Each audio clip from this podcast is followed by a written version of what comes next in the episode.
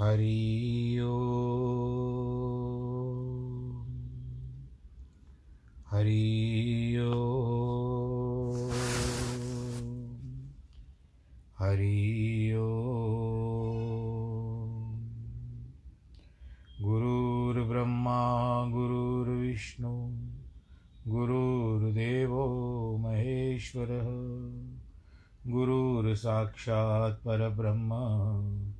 तस्मै श्रीगुरवे नमः। विघ्नेश्वराय वरदाय सुरप्रियाय, लम्बोदराय सकलाय जगद्धिताय, नागाननाय श्रुतियज्ञविभूषिताय, गौरीसुताय गणनाथ नमो नमस्ते। नाहं वसामि वैकुण्ठे योगिनां हृदयेन च मद्भक्तां यत्र गायन्ति, तत्र तिष्ठामि नारद। जिस घर में हो आरती, चरण कमल चितलाय, तहाँ हरि वासा करे, ज्योत अनंत जगाए जहाँ भक्त कीर्तन करे बहे प्रेम दरिया, तहाँ हरि श्रवण करे, सत्यलोक से आए। सब कुछ दीना आपने, भेंट करूँ क्या नाथ? नमस्कार की भेंट लो, जोड़ू मैं दोनों हाथ। जोड़ू मैं दोनों हाथ। जोड़ू मैं दोनों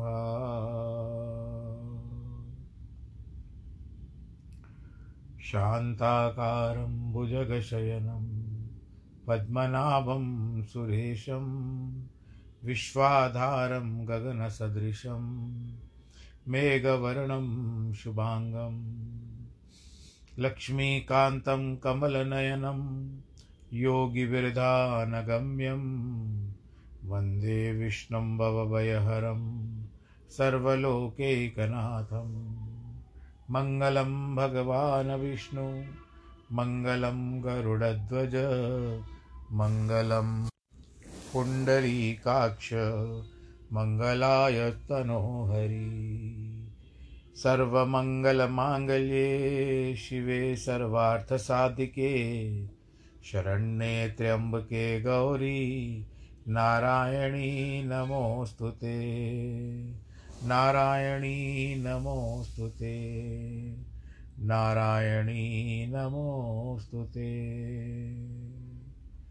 श्रीकृष्णगोविन्द हरे मुरारे, हे नाथ नारायण वासुदेव श्रीकृष्णगोविन्द हरे मुरारे हे नाथ नारायण वासुदेव, हे नाथ नारायण वासुदेव, श्रीनाथ नारायण वासुदेव, हे नाथ नारायण वासुदेव, श्रीनाथ नारायण वासुदेव श्रीकृष्णगोविन्द हरे मुरारे, हे नाथ नारायण वासुदेव हे नाथ नारायण वासुदेव हे नाथ नारायण वासुदेव नारायणं नमस्कृत्यं नरं चैव नरोत्तमं। देवीं सरस्वतीं व्यास, ततो जयमुदीरये। कृष्णाय वासुदेवाय। हरये परमात्मने। प्रणतक्लेशनाशाय। गोविन्दाय नमो नमः। सच्चिदानन्दरूपाय। विश्वोत्पत्त्यादिहेतवे। तापत्रयविनाशाय। श्रीकृष्णाय वयं नुमः। यं प्रव्रजन्तमनुपे तमपेतकृत्यं द्वैपायनो विरह कातर आजुआवह। पुत्रेति तन्मयतया तर्वो विनेदु तं सर्वभूतहृदयं मुनिमानतोऽस्मि। मुनिमानतोऽस्मि मुनिमानतोऽस्मि। गुरु कृष्ण कन्हैया लाल की जय श्रीमद् भागवत महापुराण की जय। प्रिय भक्तजनों अंग्रेज़ी नव वर्ष 2022 का प्रवेश हो चुका है। और हमारे सप्ताह का जो चार दिन के सप्ताह का दिन भी आरंभ हो चुका है। आप सबको पुनः एक बार नव वर्ष की बधाई देते हुए और हमारा भी जो वर्ष आता है संवत्सर का, चैत्र सुधी प्रथम तिथि को आता है तो वो भी अभी बस दूर नहीं है। पर जब होगा तब देखेंगे। ब्रह्मा जी ने उस दिन बताया जाता है कि सृष्टि की रचना की थी। अब हम श्रीमद् भागवत की कथा कर रहे हैं। ग्यारहवें स्कंद में है। और अभी जो है, लगभग ग्यारहवा स्कंद भी समाप्ति की ओर बढ़ रहा है। अब हम सत्ताईसवें अध्याय में आज से शुरू करते हैं कथा। उद्धव जी ने भगवान से कहा, महाराज, आपकी पूजा के बिना तो काम नहीं बनेगा। अगर हाथ पाँव आपकी पूजा में नहीं लगेंगे तो किसी संसारी के काम में लग जाएँगे। आँख जीप आपकी पूजा में नहीं लगेगी तो किसी और काम लग जाएँगी। इसीलिए आप इनको कुछ ऐसी फसावट दें कि आप में लगा रहे। बड़े बड़े नारद आदि महात्मा जो आपकी आराधना और वर्णन करते हैं वह आपके मुँह से निकला हुआ है कि सब वर्णों में, सब आश्रमों में उत्तम से उत्तम श्रेय है। कि स्त्री शूद्राणाम च मानद। बड़े बड़े वेदकों, वैदिकों ने अपनी ओर से जिन लोगों को निकाल दिया है, उनको भी यदि आश्रय मिल सकता है तो आपकी आराधना से ही मिल सकता है। उनके लिए कल्याणकारी भी यही है, इसीलिए कमल नयन, आप मुझको कर्म बंधन से मुक्त करने वाली विधि बताएँ। भगवान ने कहा उद्धव उद्धव जी, इसका विस्तार तो बहुत है। लेकिन मैं आपको संक्षेप में बताता हूँ। मेरी पूजा की तीन विधियाँ हैं, वैदिक, तांत्रिक और मिश्रित। इनमें जिनकी रुचि हो, उसके अनुसार पूजा करनी चाहिए। पहली बात यह है कि यज्ञोपवित आदि संस्कार संपन्न होकर मेरी आराधना करनी चाहिए। फिर मूर्ति में, वेदी में, आग में, सूर्य में, जल में, हृदय में अथवा ब्राह्मण में मेरी पूजा करनी चाहिए। यानी भगवान जी बताते हैं कि ब्राह्मण को भी आपको पूजना चाहिए। पूजना करने की पद्धति अपने गुरु से प्राप्त करनी चाहिए, फिर उसी के अनुसार स्नान, संध्या, वंदन आदि करके मेरी पूजा करनी चाहिए। शैली दारूमही लोय, लेप्या लेख्या न सही कति, मनोमयी मणिमयी प्रति, प्रतिमा अष्टविद्या स्मृता भगवान कहते हैं कि मेरी प्रतिमाएँ आठ प्रकार की होती हैं। उनमें प्राण प्रतिष्ठा भी चल, अचल दो प्रकार की होती है। इसका अर्थ क्या बताया गया जो चल मूर्ति है, आप उसको कहीं भी ले जा सकते हो, अपने मन के अनुसार। लेकिन जो अचल होती है, उसकी प्राण प्रतिष्ठा वैसे ही होती है कि ये यहाँ से हिलेगी नहीं। जैसे मंदिर इत्यादि में होती है ना, उसी तरह से। वहीं कहीं आवाहन विसर्जन करना पड़ता है। अब जैसे हम लोग गणपति रखते हैं वर्ष में एक बार आता है। ग्यारह दिन, पाँच दिन, सात दिन कई लोग अपने अपने घरों में रखते हैं। तो वो आवाहन और विसर्जन हो सकता है उनका। कहीं नहीं करना पड़ता। मेरी पूजा विधि, विविध वस्तुओं में भी हो सकती है। जितनी वस्तुएँ मिले, उनसे भी हो सकती है। और कुछ न मिले तो मानसिक भी हो सकती है। यथा लब्धे हृदय भावे न चैवही मेरी पूजा के लिए एक तुलसी दल का दल ही बहुत है। बोलो कृष्ण कन्हैया लाल की एक महात्मा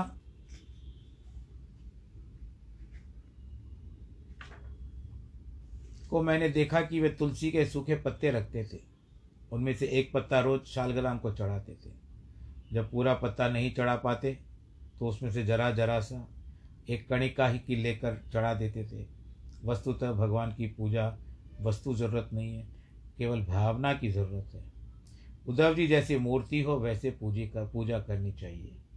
यदि अर्चा में पूजा करनी हो तो स्नान आदि कराना चाहिए।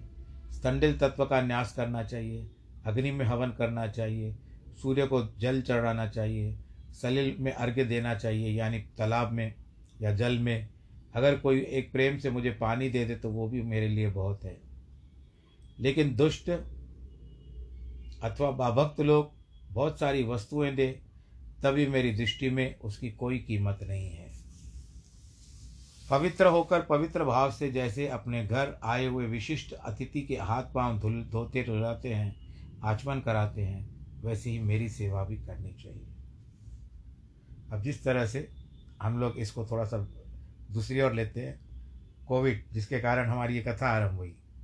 2020 अभी 22 तो दो वर्ष लगभग मार्च में जब आएगा तो इस कोविड को दो वर्ष हो जाएँगे जब लॉकडाउन हो गया था। और उस समय सबके घर में सैनिटाइज़र रखे हुए थे। तो जो भी आता, आप उनको वैसे हाथ धुलाते हो, ना धुलाते हो, लेकिन आप सैनिटाइज़र का प्रयोग तो अवश्य करते थे। उद्धव जी, पूजा के पहले अपने अपने शरीर की भूत शुद्धि आदि करने के द्वारा शुद्ध करने चाहिए फिर मेरी जीवकाल का ध्यान करते हुए और पिंड में उसकी पूजा करके परमात्मा मय हो जाना चाहिए। मेरे जो आयुध हैं, अस्त्र हैं, आभूषण हैं, पार्षद हैं, उन सब की भी पूजा करनी चाहिए। आगम, देवता आदि की भी पूजा करनी चाहिए, जो वेदों में लिखे हुए हैं। स्वर्ण स्वर्ण धर्म नामक अनुवाक आदि का पाठ कर लेना चाहिए। जैसे शास्त्र की विधि है, वैसे ही मेरी पूजा करनी चाहिए। हवन भी करना चाहिए, और उसके बाद नारायण नारायणात्मक मूल मंत्र का जप भी करना चाहिए।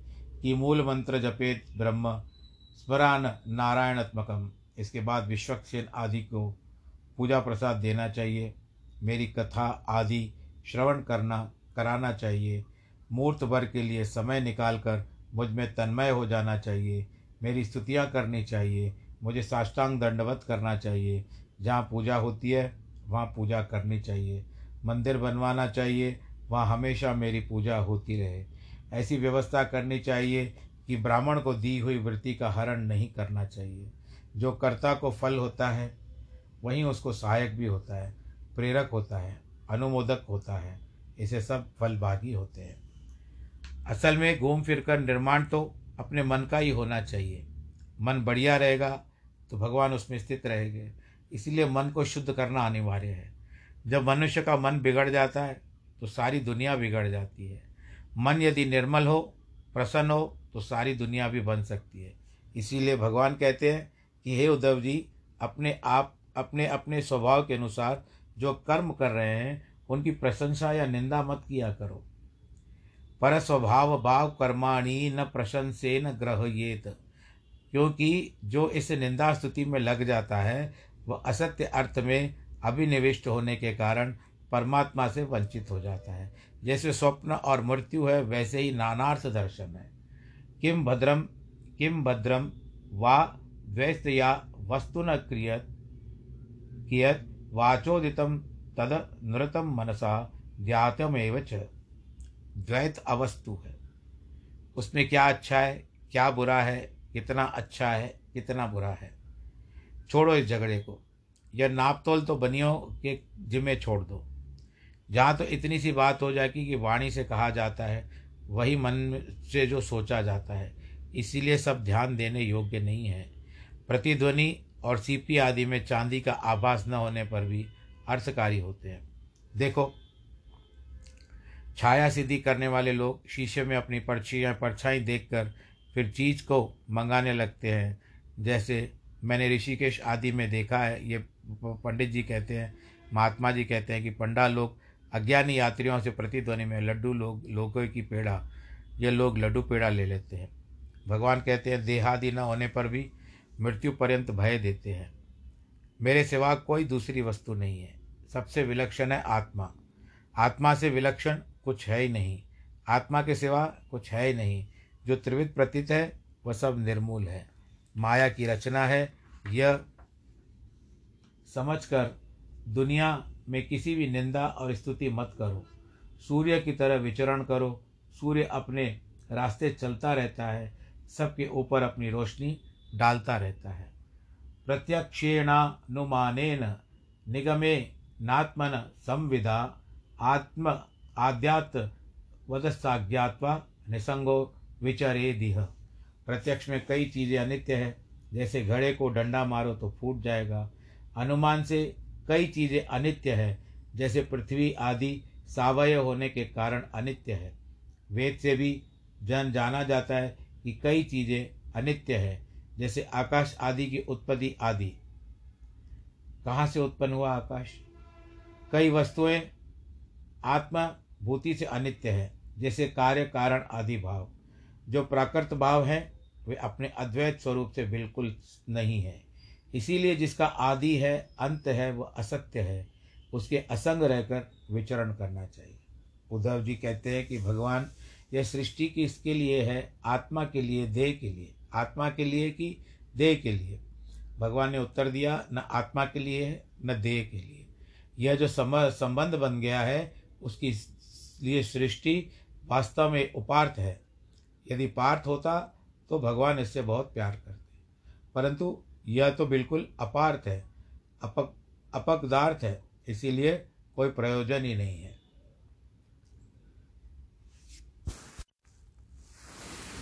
आप ही देखो कि भगवान जी ने पर पार्थ शब्द का अर्थ भी इसी प्रकार करते हैं कि प का अर्थ होता है परमेश्वर, अर्थ अस्य, परमेश्वर ही जीवन का अर्थ है, उसका नाम है पार्थ। और जो परमेश्वर की भाषा को समझता है, वो होता है पार्थ। जैसे भगवान श्री कृष्ण को, कृष्ण अर्जुन को बुलाते थे कि, हे पार्थ, यह संसार क्या है?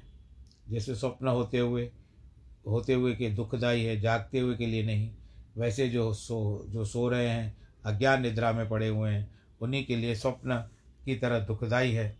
ज्ञान की तलवार उठाओ, उपासना से उस पर शान धराओ, उससे द्वैत की द्वैत के भ्रम को काट दो फिर निर्भय होकर के विचरण करो। ज्ञान विवेक, निगम तपस्या, प्रत्यक्ष, अनुमान आदि सबसे यह बात सिद्ध होती है कि जो आदि अंत में, वही मध्य में। वही काल है, वही वेतु है।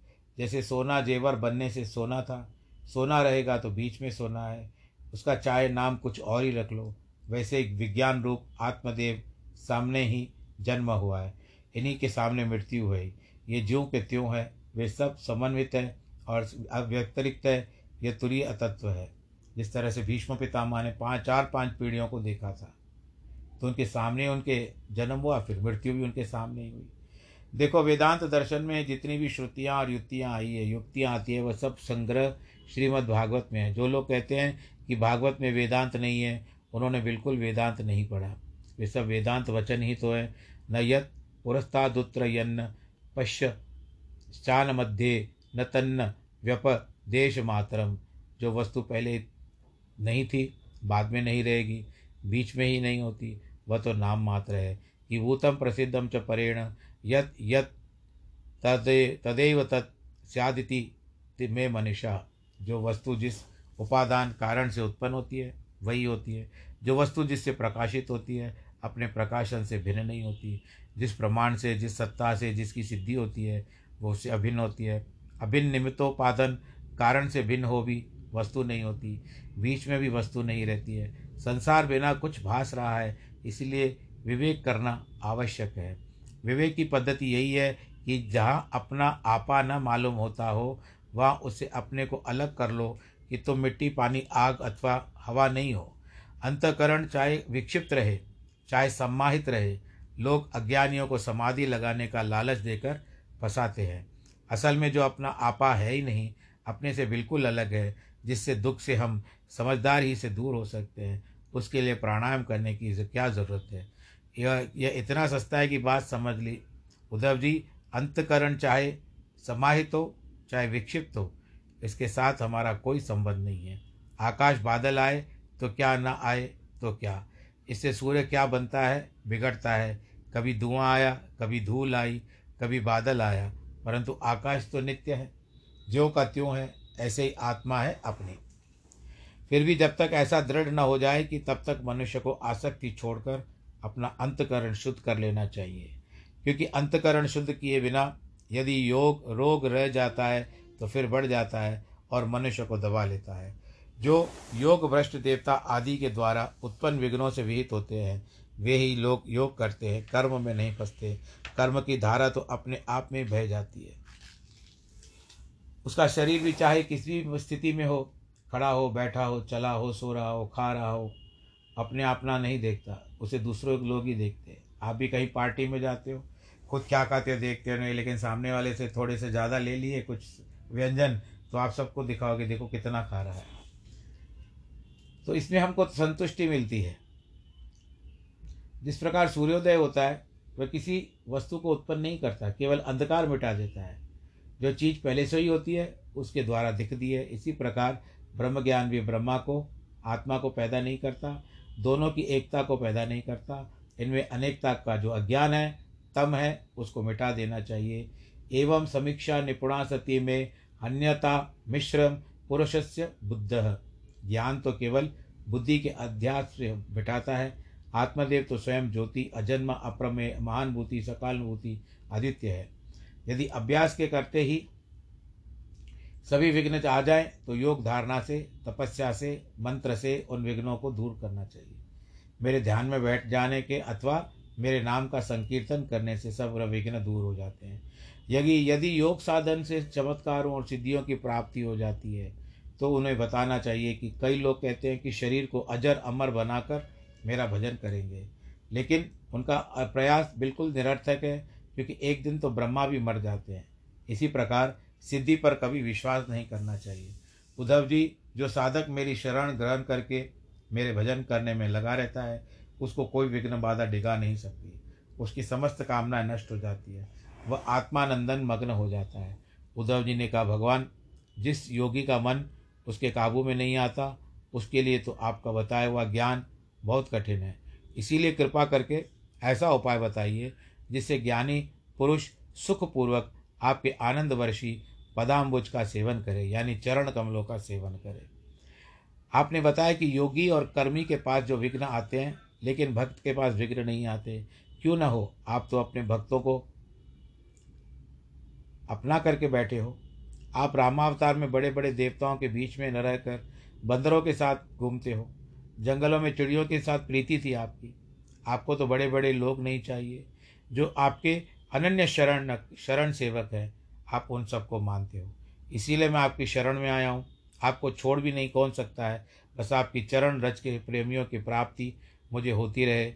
आपसे जो कभी उरुण नहीं हो सकता, मैं आपका कभी कर्जा नहीं मिटा सकता। यदि ब्रह्मा की वायु भी मुझे मिल जाए तो भी आपके से उरुण नहीं हो सकता। क्योंकि आप एक तो गुरु बनकर आए, रास्ता बताया, फिर आकर हृदय में बैठ गए। आप ही गुरु हो, आप ही ना हो, आप ही मिलते हैं, आप ही आत्मा हैं, आप ही फल हैं। तनो वृषा मश मशुभम विधुन वान्नाचार्य चैत्य पुषाम स्वगतिम व्यनक्ति ही। भगवान बोले कि उद्धव जी, तुम्हारी बात सुनकर के खुशी हुई। अब मैं तुमको सवरल भागवत धर्म की बात बताता हूँ। यदि कोई इस बात को ठीक ठीक मान ले तो वो मृत्यु के पार हो सकता है। मनुष्य सारे कर्म करे, परंतु मेरे लिए करे। अपने मन और चित्त को मुझको, मुझमें अर्पित कर दे। मेरे धर्म के प्रति प्रीति रखे। ऐसे पुण्य देश में निवास करे, जहाँ साधु लोग रहते हैं। पुण्य तीर्थ वही है, जो सत्संग मिलता रहता है। भक्ति के द्वारा, भक्तों के द्वारा आचरित धर्म को ग्रहण करे। मेरी सेवा करे। सबके भीतर मुझे देखे। ईक्षेतात्मनि चात्मानम तथा खम खम मलाशय मुझको अपने अंदर आकाश के समान देखे। सब में मेरी भावना करे, यही भागवत धर्म है। जो ब्राह्मण और कसाई, चोर और ब्राह्मण, भक्त, सूर्य और चिंगारी, अक्रूर और क्रूर, समदर्शी हैं, उसको पंडित कहते हैं। दृष्टि में परिवर्तन हो जाना चाहिए। वे सब भगवत का कर, भागवत कराता है। इसमें किसी से होड़ नहीं करता है। भगवत भाव होना चाहिए। किसी दोष में नहीं देखता, किसी का तिरस्कार नहीं करता, अहंकार भी नहीं करता। जो तुम पर हँसते हैं, उनको हंसने दो, शारीरिक दृष्टि और क्रीड़ा छोड़ दो।